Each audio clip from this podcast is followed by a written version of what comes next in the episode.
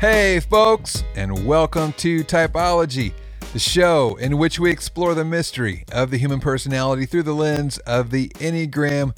My name is Anthony Skinner. I'm the producer of the show, and we are really happy that you have joined us today. We have a, another wonderful guest. Ben Higgins, uh, man, I just like like this guy immediately. Best known for his uh, season 20 appearance on ABC's hit series The Bachelor. Millions of people were watching that, so I'm sure many of you were. Um, so yeah, his sort of celebrity took off like a rocket, and uh, he's used his enhanced platform since to uh, to really dive into things that he's passionate about: his faith, his hope for humanity, and his love of sports. In 2017, he co founded Generous International. It's a for purpose company dedicated to contributing profits to social issues around the world, starting with a cup of coffee. And he also has his hit podcast, Almost Famous, with iHeartMedia, which he uh, shares co hosting duties with Ashley Iaconetti. So uh, you guys should check that out. They've got over 80 million downloads, which is amazing. So grateful for our guests who continue to be so self disclosing and vulnerable in such a way to be helpful for our listeners. So we really, truly appreciate that. And Ben Higgins is no different. Um, he is an Enneagram 4, and uh, you're going to enjoy this episode regardless of what number you are. So without any further ado, let's get to Ben and your host, Ian Cron.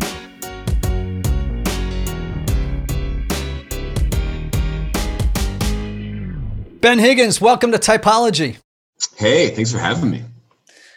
Uh, I am so delighted that you are here because uh, in the short time that we've known each other, uh, we share a type and a wing, and it sounds like the type we share and uh, is not only the same, but the strength of our wing sounds like it's the same. So we're going to get into some serious stuff before we go before this thing's over.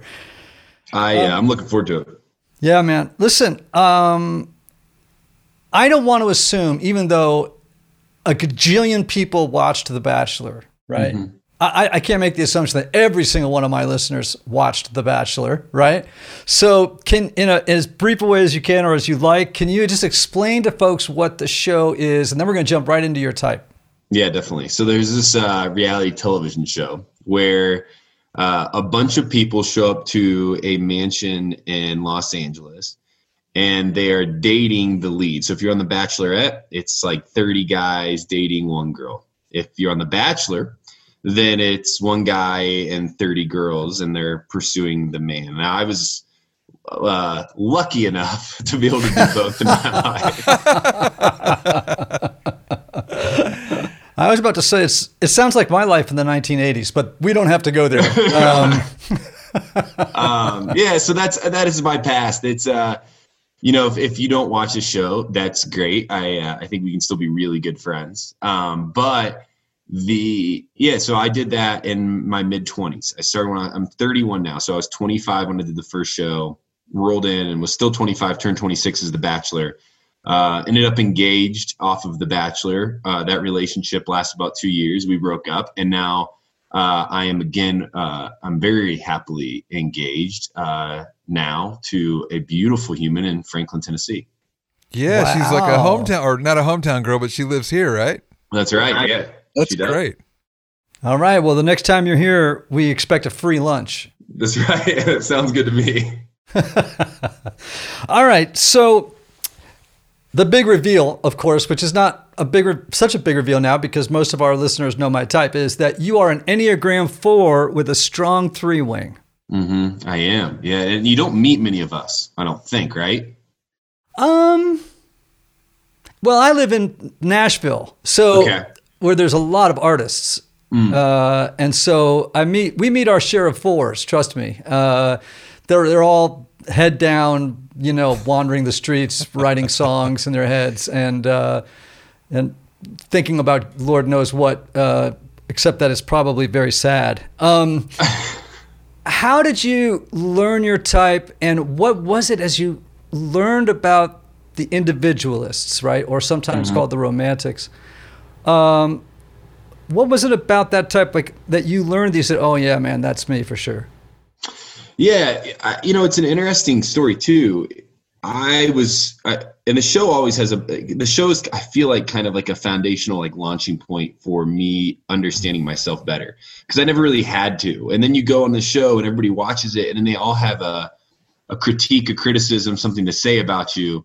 And the more and more I was hearing those things, the more and more I started to understand myself better. Quite mm. honestly, and at some point, uh, uh, a buddy of mine within the church had said, "Hey, you should take the Enneagram. I think it's going to give you a clearer picture of of who you are."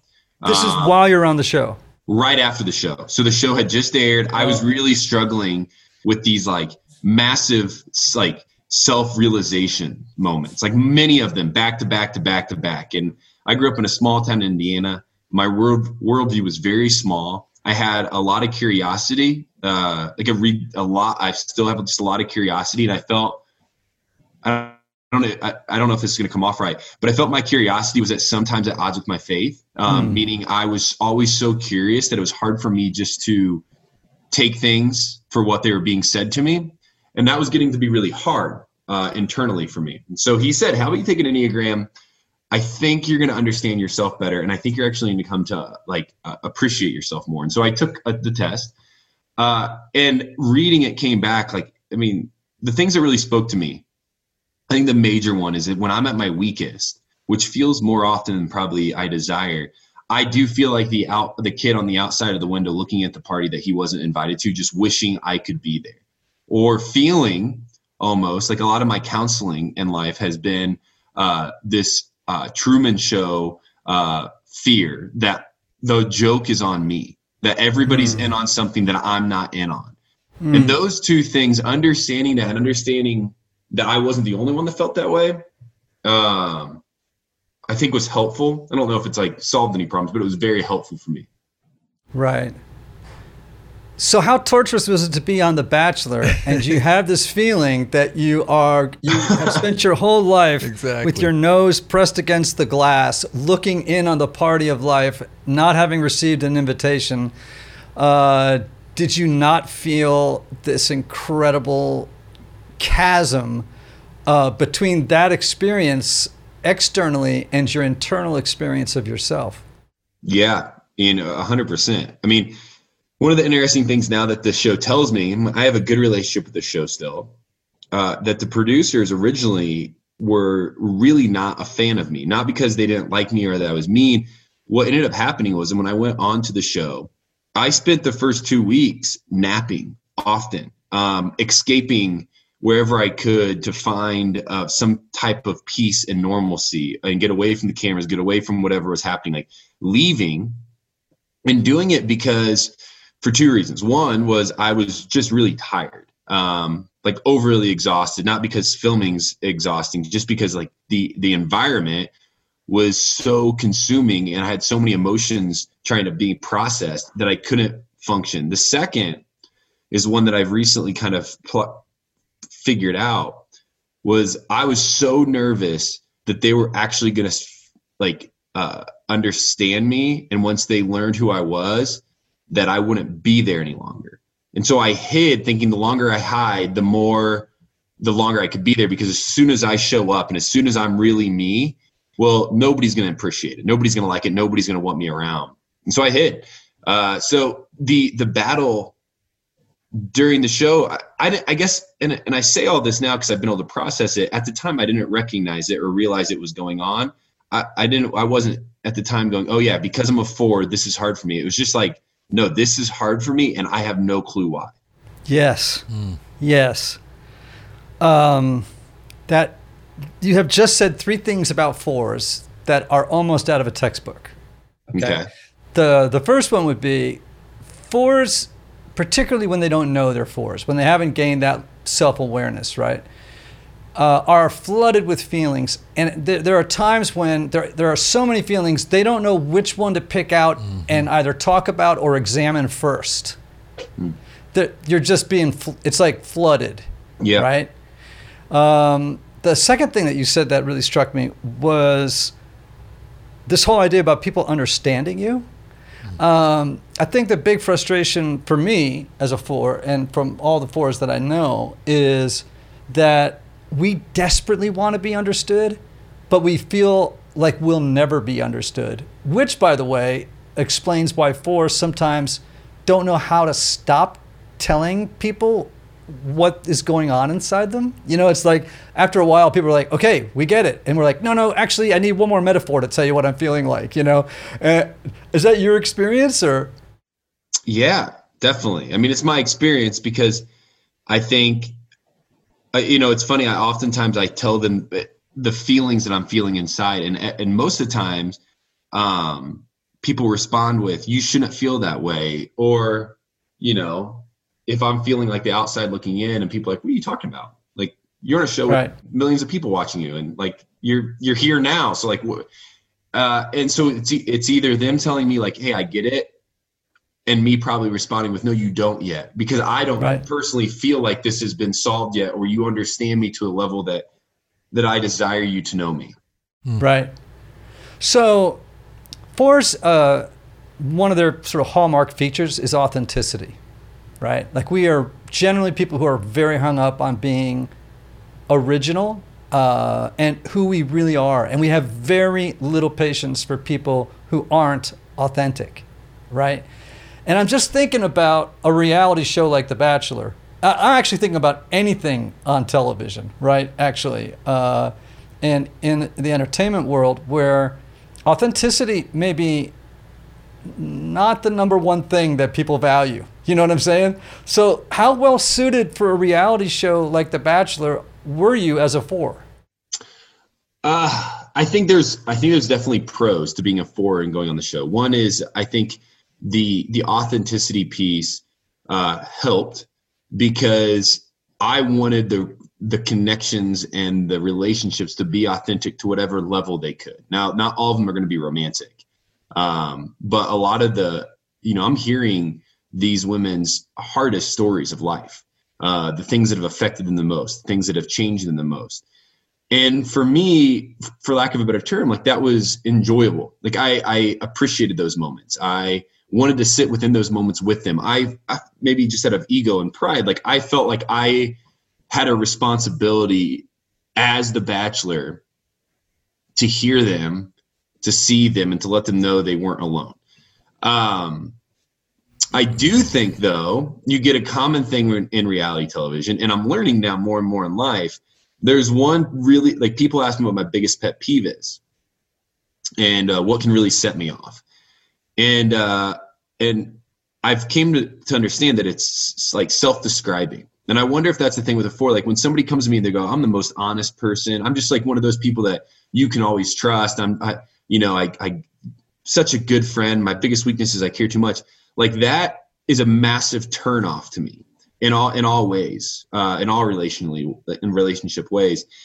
And I think as the Bachelor, I heard that more and more. Like I heard people self-describing, and it really it started to frustrate me, and it started to, I guess, uh, if I'm honest, like I started to dismiss those people based on that. Uh, and I, and I'm recognizing that now. Like my, I dismiss people who describe themselves because I just want I just want them to show me who they are. I don't want them mm-hmm. to have mm-hmm. to tell me. I want this to be a real, true thing where I go, "You are a incredibly caring person." I don't want them to have to tell me they are. Right. I, I understand that. Uh, first of all, because there's a little bit of me that's hmm, appropriately skeptical. Number one, right? I think there. Are, I don't believe that cynicism is a good thing, but I just think appropriate skepticism in life is a, a actually a really good thing. Otherwise, being naive is not a good way to walk around the world, right? Mm. Um, but I think with fours, we might hear that and think, if you have to tell me you're authentic, chances are you're not. Mm, mm-hmm. You know That's what I mean? response. Yeah, yeah, definitely. It's like, yeah, if you got to tell me you're authentic, chances are you aren't. We always talk. We've talked about this on the show a couple of times that we think there's a big difference between being authentic and being transparent. Mm. Uh, people who are transparent, you get this feeling like they're sharing deep stuff mm-hmm. with you about themselves, but it's a little contrived. Mm-hmm. It, it's a little scripted, it feels like. Whereas when someone's being authentic, you can feel their heart racing, you can feel their anxiety about what they're telling you. uh, because they're being so legitimately vulnerable in the moment. Mm-hmm. And uh, as a four, who has a lot of empathy, I all fours do. That signals me that this person's being real, right? Um, and that's a gift to have. That's our superpower is empathy. Yeah, yeah, it's interesting because you know as I as I think I do look back on life. Um, I'm, I'm comfortable in those moments too. And, and I don't know if I do well in them. Uh, you'd have to ask one of my friends or somebody that has confided in me. But those moments don't scare me. Um, right.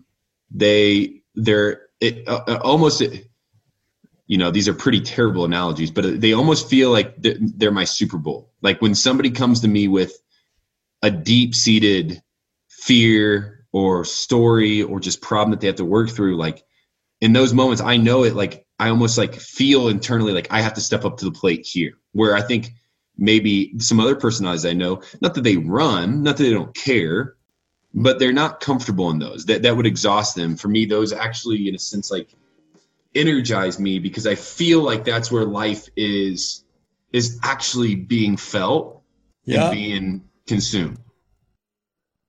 Okay, so I ha- I don't think I've ever told you this, Anthony, but Ben, see, I bet you this might you, you could probably put yourself in my shoes and uh, resonate with this.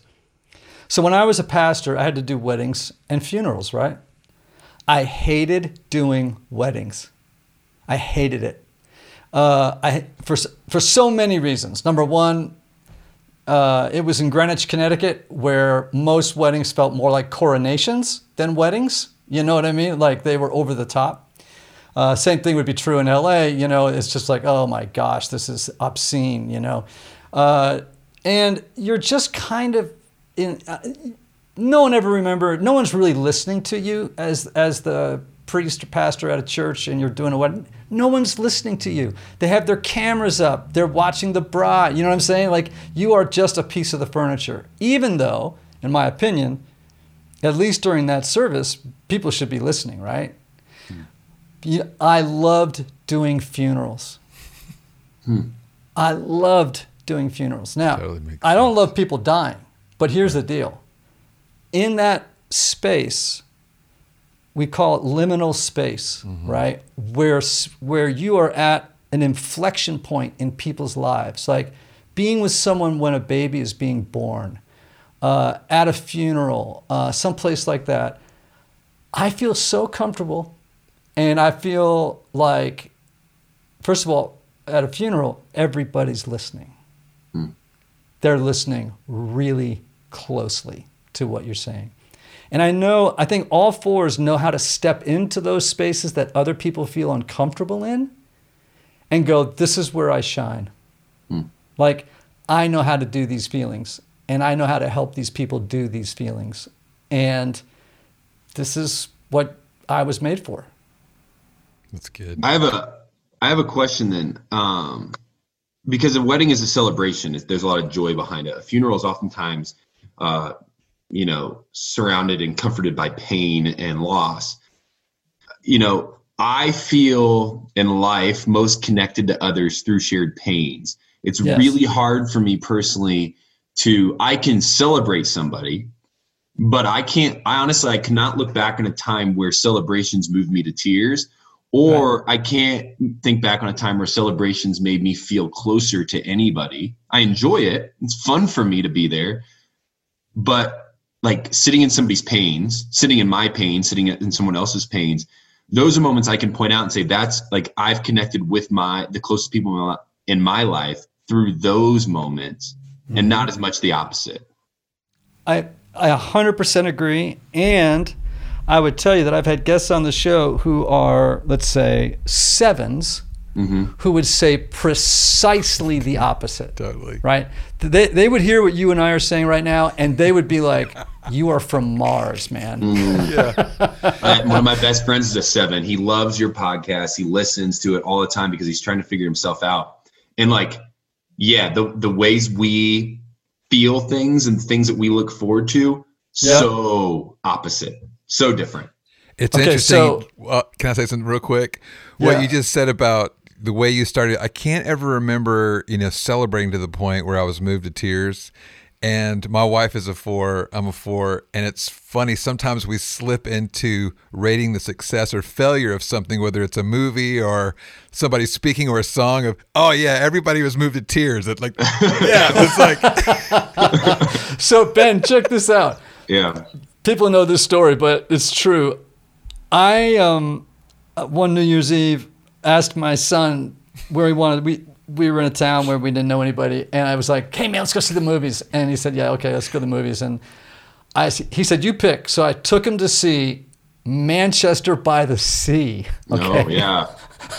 you know. My son is a seven. On New Year's uh, Eve. so I am bawling my brains out and I'm thinking, this is so beautifully acted. The script is exquisite. The ending is so true to how life really is. I feel so moved. and my son is looking at me like, this is torture. You have, this is the worst. Have, and it's New Year's Eve. Yeah. it's New Year's Eve, okay? And so that's that's where I mean people look at fours, I think, and I think a lot I think just about every number on the Enneagram looks at fours and they think to themselves, that just doesn't make a lot of sense to me. Mm-hmm. Yeah. I think it's why we're you know, fours and eights are probably the two most misunderstood numbers mm. on the Enneagram. Yeah. Is there, uh, you know, I, I think one of the big questions that I've always had then is if I'm misunderstood, how can I help people understand? Because the more I do that, the more misunderstood I think I become. Precisely. And I'm not sure I've heard a four say it better. Mm. Um, so, one of the things I think fours have to do, and, and I, I think it takes some time, is just accept that you will always be a mystery to yourself and every other yep. person in the world. Yeah. Hmm. Uh, just when you think that you have gotten to the bottom of who a four is, you realize there is no bottom. Mm. In other words, there's just so many layers of complexity. Uh, and it's one of the reasons why I always tell fours, and I did this even in my book. Uh, I've never met a four in my life that I didn't say, get thee to counseling. Mm. Because you need to be with someone on a regular basis that you are trying to describe yourself to, mm. or you will try and do it with everybody, including the mailman. Mm-hmm. You know what I mean? Uh, because it's almost as though we're processing aloud, trying to figure it out for ourselves while someone witnesses it. You yeah. know? Uh, which doesn't always make for great really. It can make for people thinking, uh, boy, that person is very self involved. Mm-hmm. When that's not necessarily the case. It's just like, we're just trying to figure it out, man.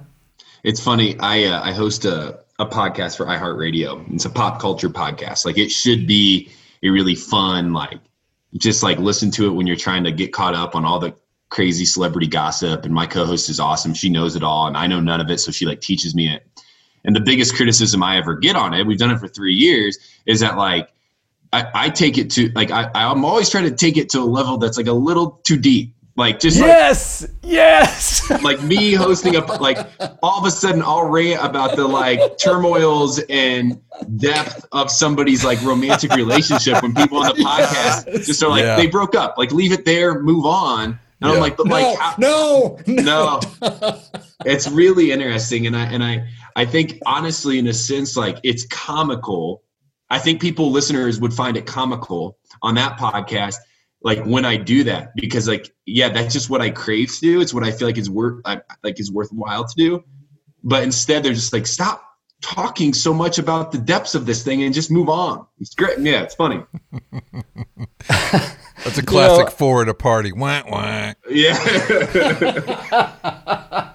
You know in fact sometimes I hope people who invite me to parties don't think this but but or take this personally, but I can sometimes go to a party and everyone's like just having the time of their lives and stuff. Yeah. And like you, I can, I, even though I have this extroverted side to me, I need to spend a lot of time alone. Mm-hmm. Um, so I can go to parties and I can feel so awkward mm-hmm. uh, mm. and sort of like kind of half present. And uh, in some ways, I, am almost five ish when I'm at a party. You know, mm-hmm. it's like I kind of want to get away once it's okay. I think I've been here long enough that it's not impolite for me to leave mm-hmm. uh, because I can't find a deep enough conversation with somebody.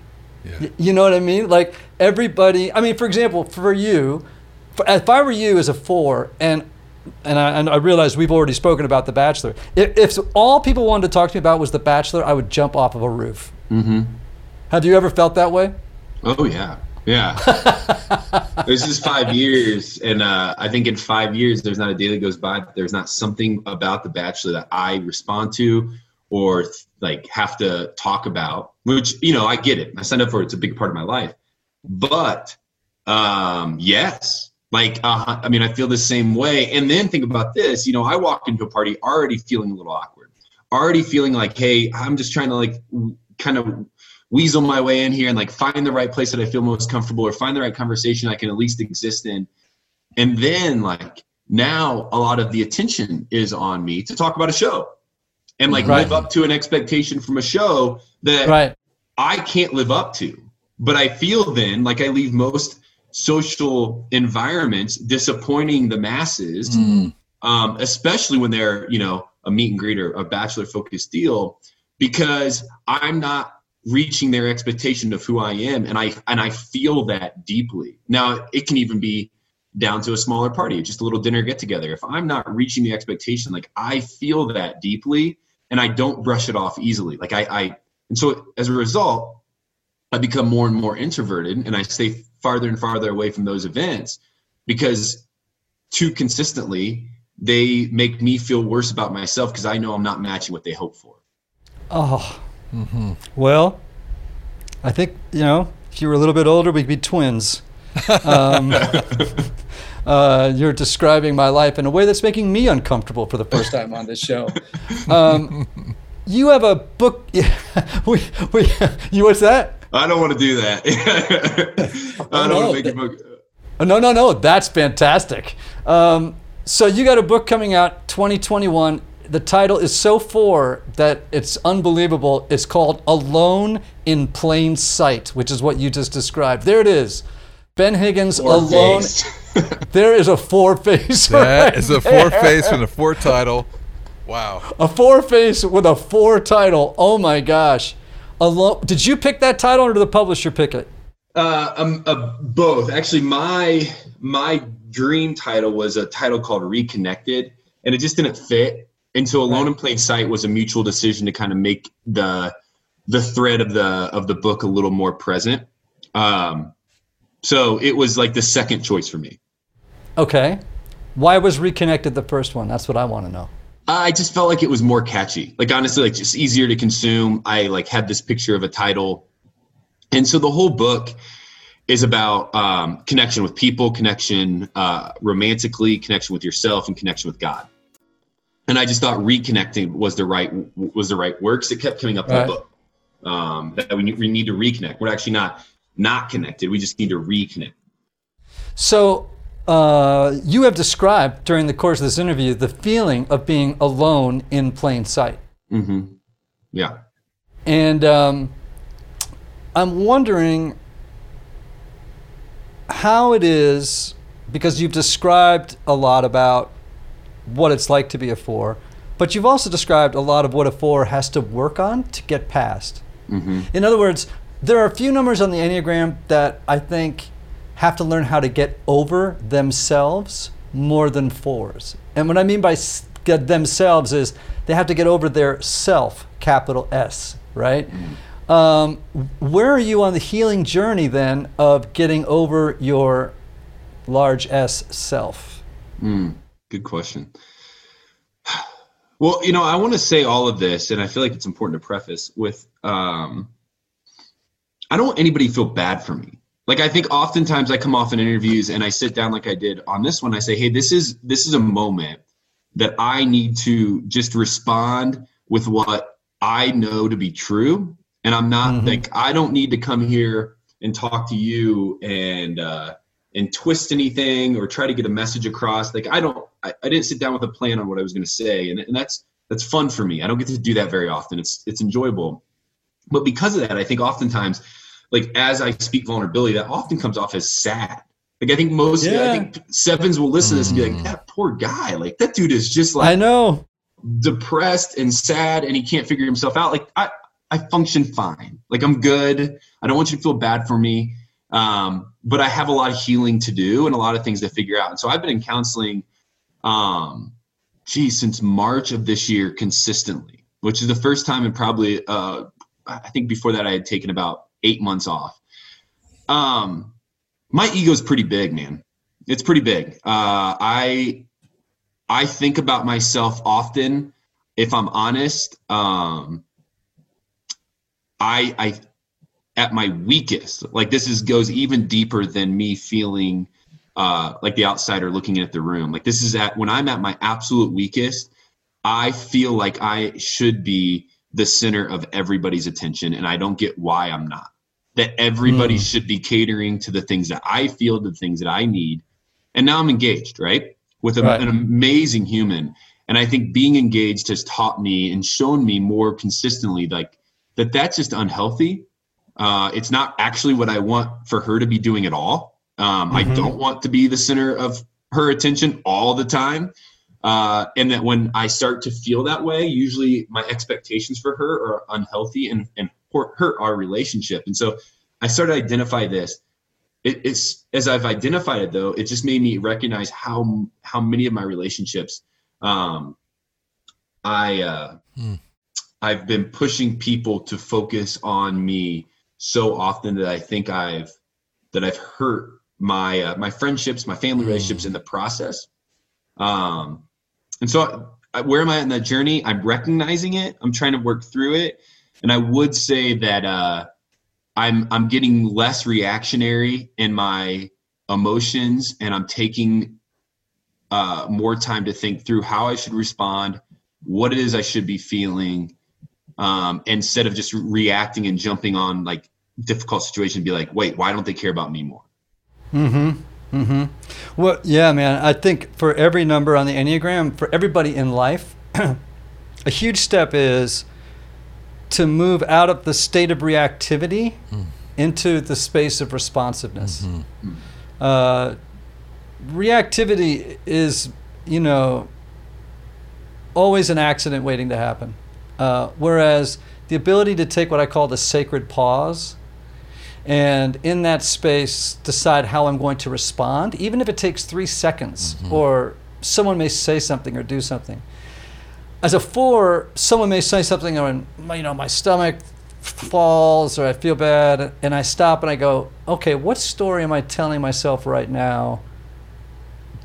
What interpretation have I come up with of that person's words, which is always negative, right? That I need mm-hmm. to let go of right now. Mm-hmm. You know, uh, and I think fours, it's ironic with the ego thing because fours both have a big ego and don't have a big ego. I mean, in the sense of, how do I say this? A lot of times we feel an inflated ego because we feel that we're the best at being the worst. Yeah. Mm. Yeah. That's, that's a good way to say it. Yes. You know?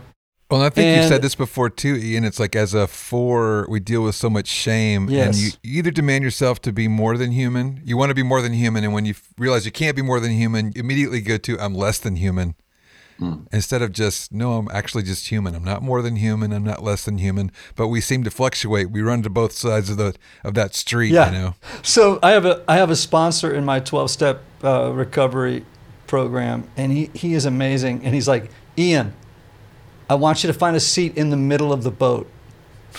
Right. you know? He says, right. you go from one end of the boat to the other. Just sit with everybody else in the middle of the boat, okay? Yes. Don't don't try to go to the prow, don't go to the bow, man. Just find the middle and be happy. Just be a worker among workers. It's and good. don't worry about because when I was growing up especially, like I always had this feeling like I had to be more than everybody else just mm-hmm. to be mm-hmm. equal. Yeah. That's it's interesting. I I uh, oh maybe a year ago I went uh, on a conference to a conference, and it was just for my own personal sake, right? It was just me going to right for for me, and I went into it. I said, okay.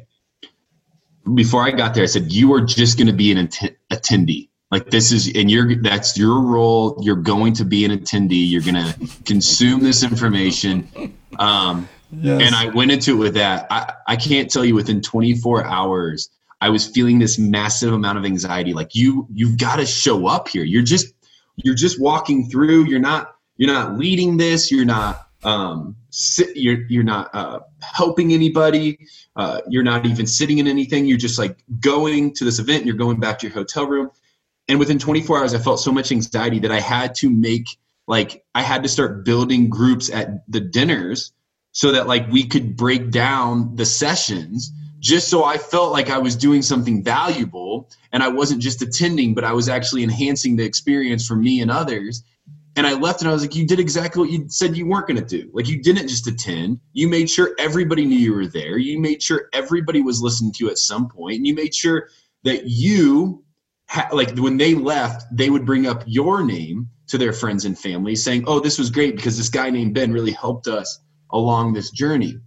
Like, and that's and that's where my that's where my ego comes in. That's where I find myself really focusing on building myself up because it's really hard for me just to attend. It's really hard hard for me to follow.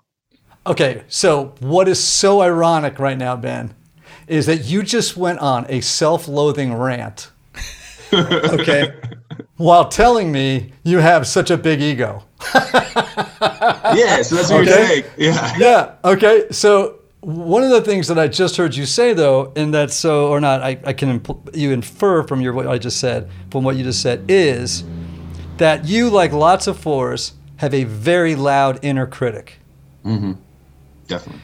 Uh, the stream of negative self commentary that runs through a one's mind runs through a four's mind, just not as continuously, right? But do you talk to yourself in your brain like that a lot? The way the you just did out loud. All the time. Yeah, all the time. Yeah. Under the microscope. Yeah. I mean, a lot of times too, the, the conversation internally is about manipulation. And so a lot of times it's don't manipulate this situation, don't manipulate this human you're you're having this experience with, don't stop manipulating it. Some way you know manipulation is a bad a huge word that has a lot of connotations to it but like don't twist this in this moment to make it in something that you desire or that you see as right. Just be in it. And like i feel like that story goes on in my head a lot of the day is just be here be present be empathetic be caring but don't manipulate. And it's a very fine line man. Um, yeah. and you know I love that sort of it's a you know it's a platitude, but some platitudes are helpful, which is you know uh, it's about it's about progress, not perfection.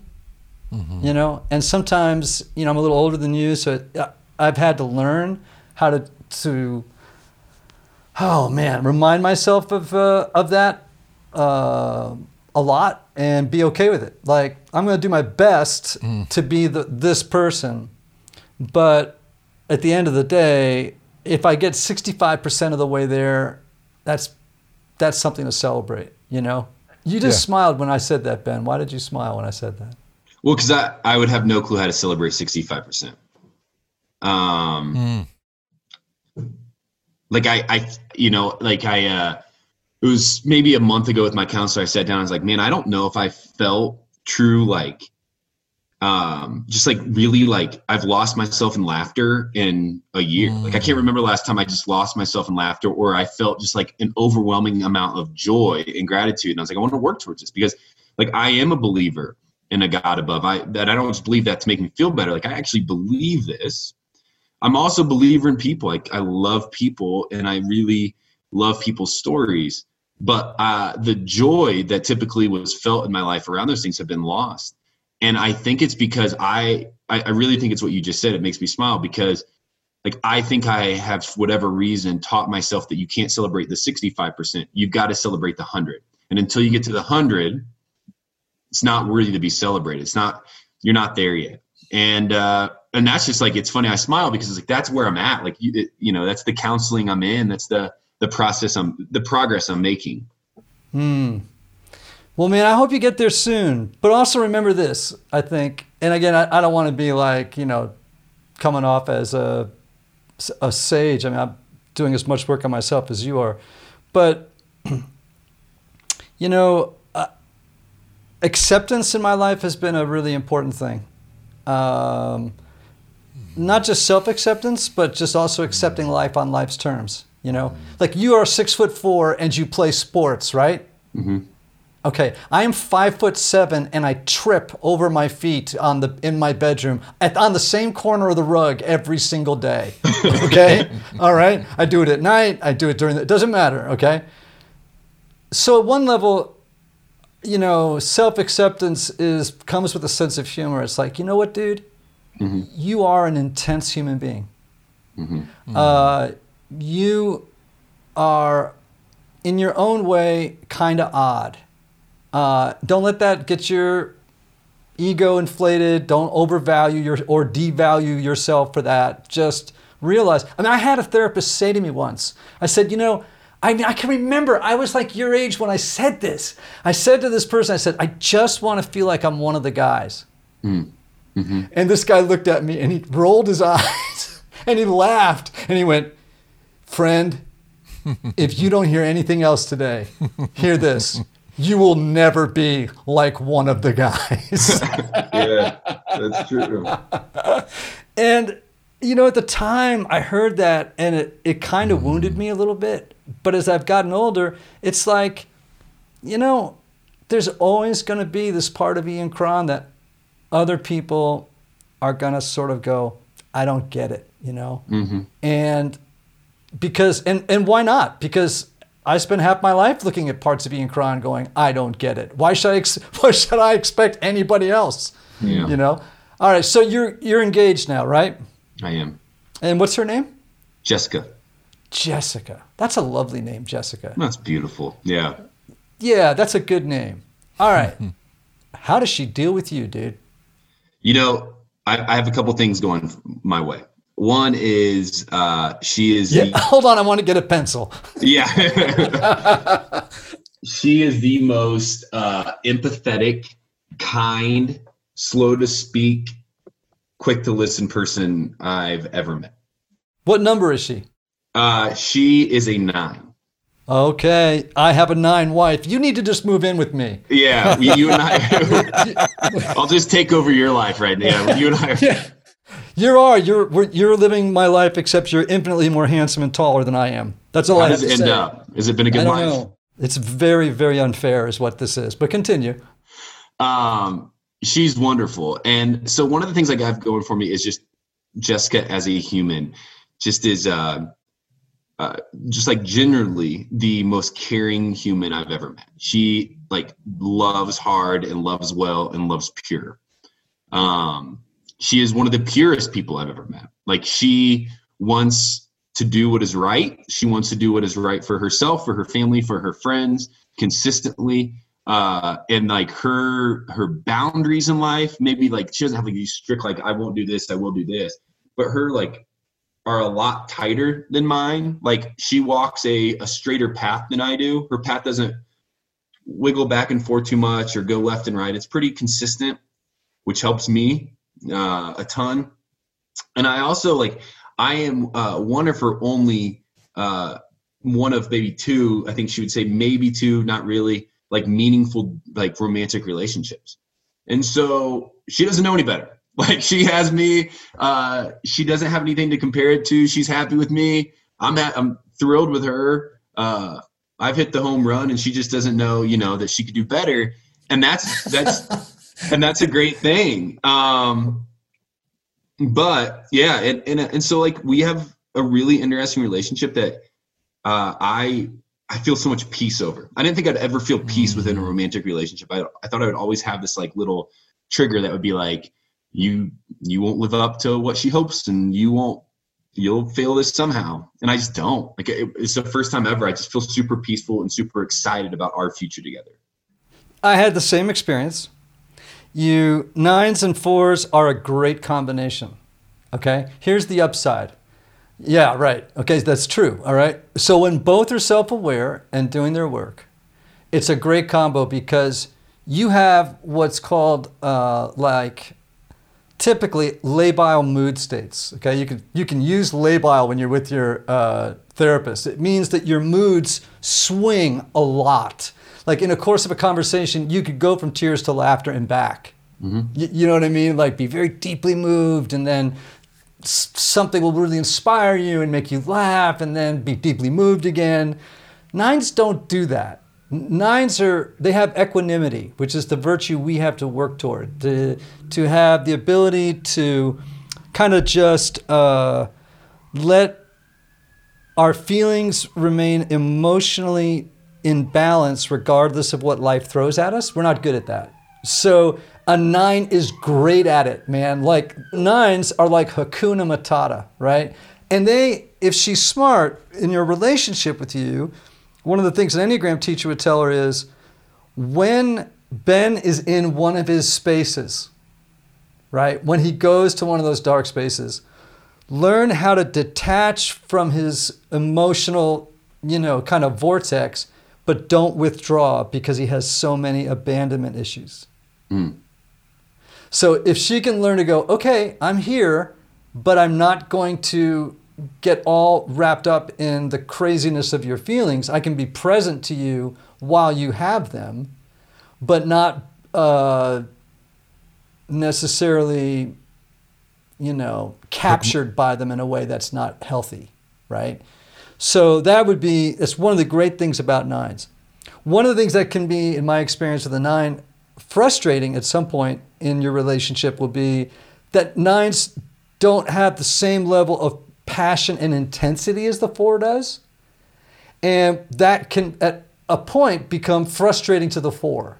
It's like, I want more. Like, I really want you to engage. I really want you to not be so peaceful. I want you to be more um, like intense. And it can be really hard for the four uh, when that happens. And so that, that's been my experience with nines. And um, I have a tremendous relationship with my wife. We've been married for 31 years. And um, I will tell you this that the Enneagram uh, took our marriage from, at, at the time, kind of a five to a nine. Hmm. When we both understood ourselves, it, it was the game changer. The Enneagram was the game changer of our relationship. Hmm. I, I believe that to be true. Uh, one is because the Enneagram has, uh, you know, I, I took it before I met my fiance. And what it really did was enhance my relationship with my family, mm. my parents. Mm. I'm an only wow. child. Um, they, we all took it about the same time. And uh, I remember my mom, like, I, like she broke down in tears about it. Um, what's her, what's her number? I want to say she is a nine as well. My dad is a one. Um, it's the by the way the most common marriage couple I see is nines and ones. Yep. Really? Yeah. Um. Yeah, and so like my mom has just always been pretty hard on herself, and she read this and read that like, hey, this is when you're the weakest. You know, you're you're hard on yourself, and um, you know, you, you lack maybe like uh, the motivation, uh, or you feel like you lack motivation or whatever, and um, I forget the exact things that like really triggered her, but like she broke down. And what ended up happening was like we all understood each other enough uh, to where like I just get it now. Like they're not trying. Mm. Like my dad especially, if he goes to a party, he's really likely to say one word the whole time, and then like the next event he goes to a party, he could be talking. You couldn't get him to stop talking, and it's like why now and not last time? Or like you're a little offensive because you've been so disconnected from from the the conversation in the moment. And now i just get that that's who he is and that's what he needs and that's how he reacts. And and for me it's really just helped me i guess accept them love them and then because of that you know using it with with my fiance to understand each other better. And uh and i guess it's been it's been a great tool for me a really helpful tool for me just to understand and love harder love better and just appreciate people more probably Hey, Typology Tribe, I want to take a moment to thank our sponsors for helping us bring you what I hope is great content every week. Now, you all know I'm a big proponent of counseling. Whether you feel like something is interfering with your happiness or preventing you from achieving certain goals, counseling is a great tool to help identify what those blocks are and then work through them. Yet finding a therapist can sometimes feel intimidating, but not with BetterHelp. BetterHelp offers online counseling at your own time and your own pace. You can schedule secure video or phone sessions plus text and chat with your therapist when it's convenient for you. These are licensed professional counselors who specialize in things like depression, anxiety, stress, relationships, LGBT matters, trauma, and grief. BetterHelp has counselors available worldwide and have over 3,000 U.S. licensed therapists across all 50 states. In fact, so many people have been using BetterHelp that they are recruiting additional counselors in all 50 states. And get this if you're not satisfied with your counselor for any reason, you can request a new one at any time at no additional cost. Best of all, it's a truly affordable option. I want you to start living a happier life today. As a listener, you'll get 10% off your first month by visiting betterhelp.com slash typology podcast. Join over 1 million people taking charge of their mental health. Again, that's betterhelp, H-E-L-P dot com slash typology podcast. T Y P O L O G Y P O D C A S T. So I got to ask you this question. Mm-hmm. Um, only child. Yeah. A four, a one father. Now that could be an okay experience or a not good experience. And you're smile and you're smiling. Well, the the the cool part is my dad and I both have, I think, the tremendous desire to like and love each other well. So like that's the foundational like mm. block of who what our relationship is. That it, it, and so like as a result, like he he is going to be the best man in my wedding. Um, I love that man tremendously. I like him, but man, do we see differently. Uh, yes. Like I don't know if we agree like it, you know, we're big Cubs fans, so we'll text about the Cubs a lot. Like even when it comes to sports, we don't agree on half of the analysis. Then when it comes to life, it like probably gets even smaller. Um, like we we don't see eye to eye on much, but I think over time we've learned to appreciate each other and respect each other enough to know that we each have our own reasons for coming to the conclusions that we do. Um, the weird part is, and I don't know if this is just me and I'm I'm a jerk, or not since i was little i can like i can uh bait my dad into anything like i i, I under like my mom laughs like i understand i do and like I, there's not many people in this world i get so i get my dad so much that i can literally jessica laughs my fiance like i will i know a situation's coming up and i will tell her my dad is going to say this like his response will be this he's going to react this way. And it, and I, I, I don't remember the last time I was wrong. Like I just, right. and, uh, and uh, I think it makes him pretty angry. Um, but it also, it also makes us laugh. Um, that you goat him or that, that you know him so well? What makes I think both because yeah. I, because I know him so well. So I like, I throw the worm at him often and he bites every time. Uh, which I don't know why I do it. I love it. I don't know why I find so much joy in it. Like I, it's got to stress him out. He's he's already got a bad heart. Like the, the poor guy. Like, um, not fun, but yeah, it is. It's like, but our relationship's great, and uh, but yeah, we definitely don't see eye to eye much. We as a teenager, we fought like hard. Like it was yeah. very contentious, and I think as we get older, it just doesn't like that stuff doesn't matter as much. There's not as much of us needing to like tell each other how it is. Okay, so uh, as we come up on the end of this interview, I want to say just one thing about it. Uh, fours are both and thinkers. The, they are they're non-dualistic thinkers. Ones are black and white thinkers. Like they don't see gray, right?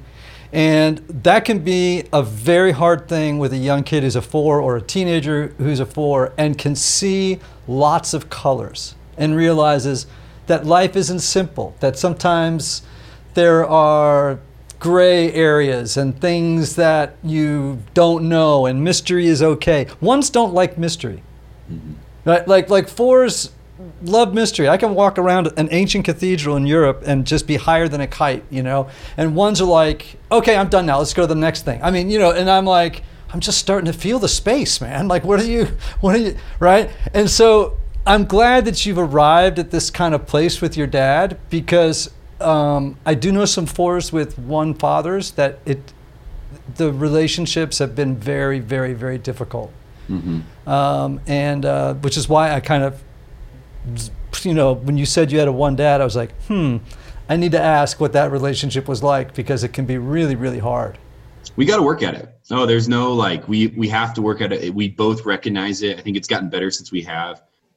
But in like my teenage years, when I even think I had no clue even why I did the things I did. Oh, it was contentious and. uh um, but as you know, as we do care and love about each other, we we've worked towards at least an understanding. But again, I don't think if you if you laid out a topic in front of us, I don't think we're going to see eye to eye on much. And man, it's you know his messages to me come from a place of so much love, um, so much desire to see what's best for me, um, and not in a bad way, but like so much simplicity, like so yeah. much just like, man, Ben, that's really hard, but you know I love you and like I want to see what's best for you. I'm like, okay, yeah, that's great. I never doubted that, but like, tell me more about like why I'm processing this. And he's like, I, yeah, I don't know. Like, I don't, right. I don't, I don't, I, I don't get there. All right. So what would happen if, because what you just said was the way you just described your relationship with your dad was really beautiful. Hmm. What would happen if you could accept the contradictions inside of yourself? With the same kind of generosity and grace and love that you accept your dad? Mm. We, well, I mean, I think my initial response is I feel like I'd be failing myself, and I say that to say this: I, I feel like the process and the journey is worthwhile. I don't know why. I don't know where I'm trying to go, where I'm trying to get to, but the more introspection and the more critical I am, the more refined I feel like I'm becoming. Like the become the hand, I'm the clay in the hands of the potter, getting molded into something that I just don't know yet and I don't feel yet. Granted, I think at 31 I would have thought that I would have felt it by now, and I haven't. And so I, I think I'm off target a little bit. Uh, the second part of this is I'm in a weird season of life, Ian and Anthony, because I did just finish this book. And this book is a two year process that I finished not more than five months ago, and the book is a memoir about these things. And as I'm pulling out like old childhood stories and old high school stories and old middle school stories of like disappointment, pain, rejection, feeling isolated and alone, like I, I mean, it threw me into counseling because I had pulled back like all these things that I had he- healed myself and forgiven myself for, and like kind of not suppressed because that sounds unhealthy, but like just covered up in the most healthiest of ways and I pulled him back out again. And so like I am literally right now a human emotion. Like right. last, yep. you know, close the thought. Yep. Last night, my buddy asked me if I wanted to watch this movie that's supposed to be super sad, and I was like, no, because I'll feel it for the next three weeks. Like I just can't. Um, right. So yeah, it's interesting thought. I feel like I'd be falling short would be the best way to answer that, and I don't know if that's good or bad. Well, I can't judge it but uh, because you are where you're at, and um, but I can tell you that one of the things, the, one of the gifts that the Enneagram has given me, and I'm not saying I have this nailed, okay, but just the gift of self friendship, uh, to be my own best friend. Uh, unconditional self friendship, like, hey man, I'm here for you so that even in my darkest moments, you know, it's like I'm not continue. Like when I was younger, man, I just pounded on myself constantly. It was never ending. It was this constant litany of not enough. You're not enough. You're not enough. You got to work harder. You've got to be better. And and like I said earlier, you've got to be better just to just to uh, get to a place where you feel equal to everybody else. Like you got to work harder to be equal to people around you, like in terms of value, normalcy, you know, having a sense of ease in the world. Um, and I think one of the gifts, maybe of age, but also of the Enneagram, has been saying, you know what, that's just that's just never going to happen. Hmm. Um, you uh, had better learn at some point. I'm talking to myself, not you. Uh, you. You had better learn, Ian, at some point that you are enough. And this constant thrashing around in the water, this constant um, scrupulous self um, investigation to the point that all you're doing is sort of surgery on yourself without anesthesia all the time. It, it's, it has not yielded the product you wanted. Mm-hmm. You, you know what I mean? And so, I don't know, maybe part of the journey is doing it until you run out of steam. Hmm. Uh, I don't know. Um, but I hope you, well, number one, I hope you find really healthy ways of dealing, better, more healthier ways of dealing with it than I did, which were not healthy at all uh, of dealing with a lot of that pain, um, medicating it. Um, but uh, yeah, I you're on the four journey for sure, man. I can just tell you that. Yeah, well, and uh, I'm glad. I'm glad that I've identified that. Like that in itself is something that's made me feel less alone. You know, the book is funny, right. but it's that in itself has made me feel less alone because at least now when I do have that Truman Show fear, when I do feel really hard on myself, I can look and say there's other people out there mm-hmm. that are on this journey as well. And so there's obviously nothing maybe intrinsically wrong with me. I'm just different. And I don't know why. Perfect ending. In fact, the episode should be called "I'm Just Different and I Don't, Know Why." That's good. Fair enough. So, Listen to me. Uh, you've got this new book coming out, Alone in Plain Sight. Drops in what month of 2021? February 2nd of 2021. Is it available for, for pre-sale now? Yeah, it's available pretty much anywhere for pre-sale. You can definitely find it at benhigginsbook.com. That would be the best way uh, for me if you went out and pre-ordered it. Right. Okay. Well, we can do that. And then um, you've got uh, your podcast, Almost Famous, right? Mm-hmm. Yeah, it's on iHeart. It's three years going. If you're into pop culture and you want some stuff just to listen to to you know take some mindless time, that's the podcast for you. Right. And I don't want to jump off of this conversation, and we didn't even get a chance to go in this route uh, without mentioning Generous Coffee. Yeah, yeah, that's uh, in short. Um, 10 years ago my buddy started a nonprofit that i've been a part of since then and uh, fundraising is is from the bachelor was really great. It really like tripled our fundraising annually and we needed we needed to, we knew we needed to find a sustainable way to fundraise because i wasn't going to be the bachelor forever and i didn't know how much time i had left in any relevancy. So we started a company called generous coffee. We source coffee uh, from all over the world uh, it's specialty grade we sell the coffee here in the united states along with mugs and t-shirts and we donate 100% of our profits which is about 10% of our revenue uh, to nonprofits uh, many nonprofits and organizations that are fighting human injustice around the world. So that's been my job. Uh, I've been the acting president for the last two and a half years of that, and uh, it's been a joy. It's a gift. It's a passion project. Um, luckily, I'm able to do it. But uh, yeah, if you like coffee and uh, you drink coffee, I, I just ask that you go to generouscoffee.com, check it out, order it, um, and uh, we will make sure to supply with good coffee and then donate on the back end. Mm. Well, Ben Higgins, man, you are a four, brother. Like, like if someone said to me, "Hey, at the end of that conversation, did you think he might be a three? Nope, nope, nope, nope. This dude is legit, man. He is a four through and through. And it sounds like. Do you know anything about subtypes? Uh, like the wings. No. Okay, I'll send you some stuff. Okay, perfect. Because you're a particular kind of four. Uh, there's three different versions of the four, and uh, you're you're an interesting version, um, and uh, it would be another layer of you know another added layer of insight that would even be mm-hmm. more helpful to you. mm. to understand yourself. Please send um, away. Yeah, I will. Hey, I've loved being with you. Um, and man, I feel like I was just talking to my younger self for the last hour. like, I really have. I've been like, oh my gosh. In fact, I'm talking to my current self and my former self all at the same time.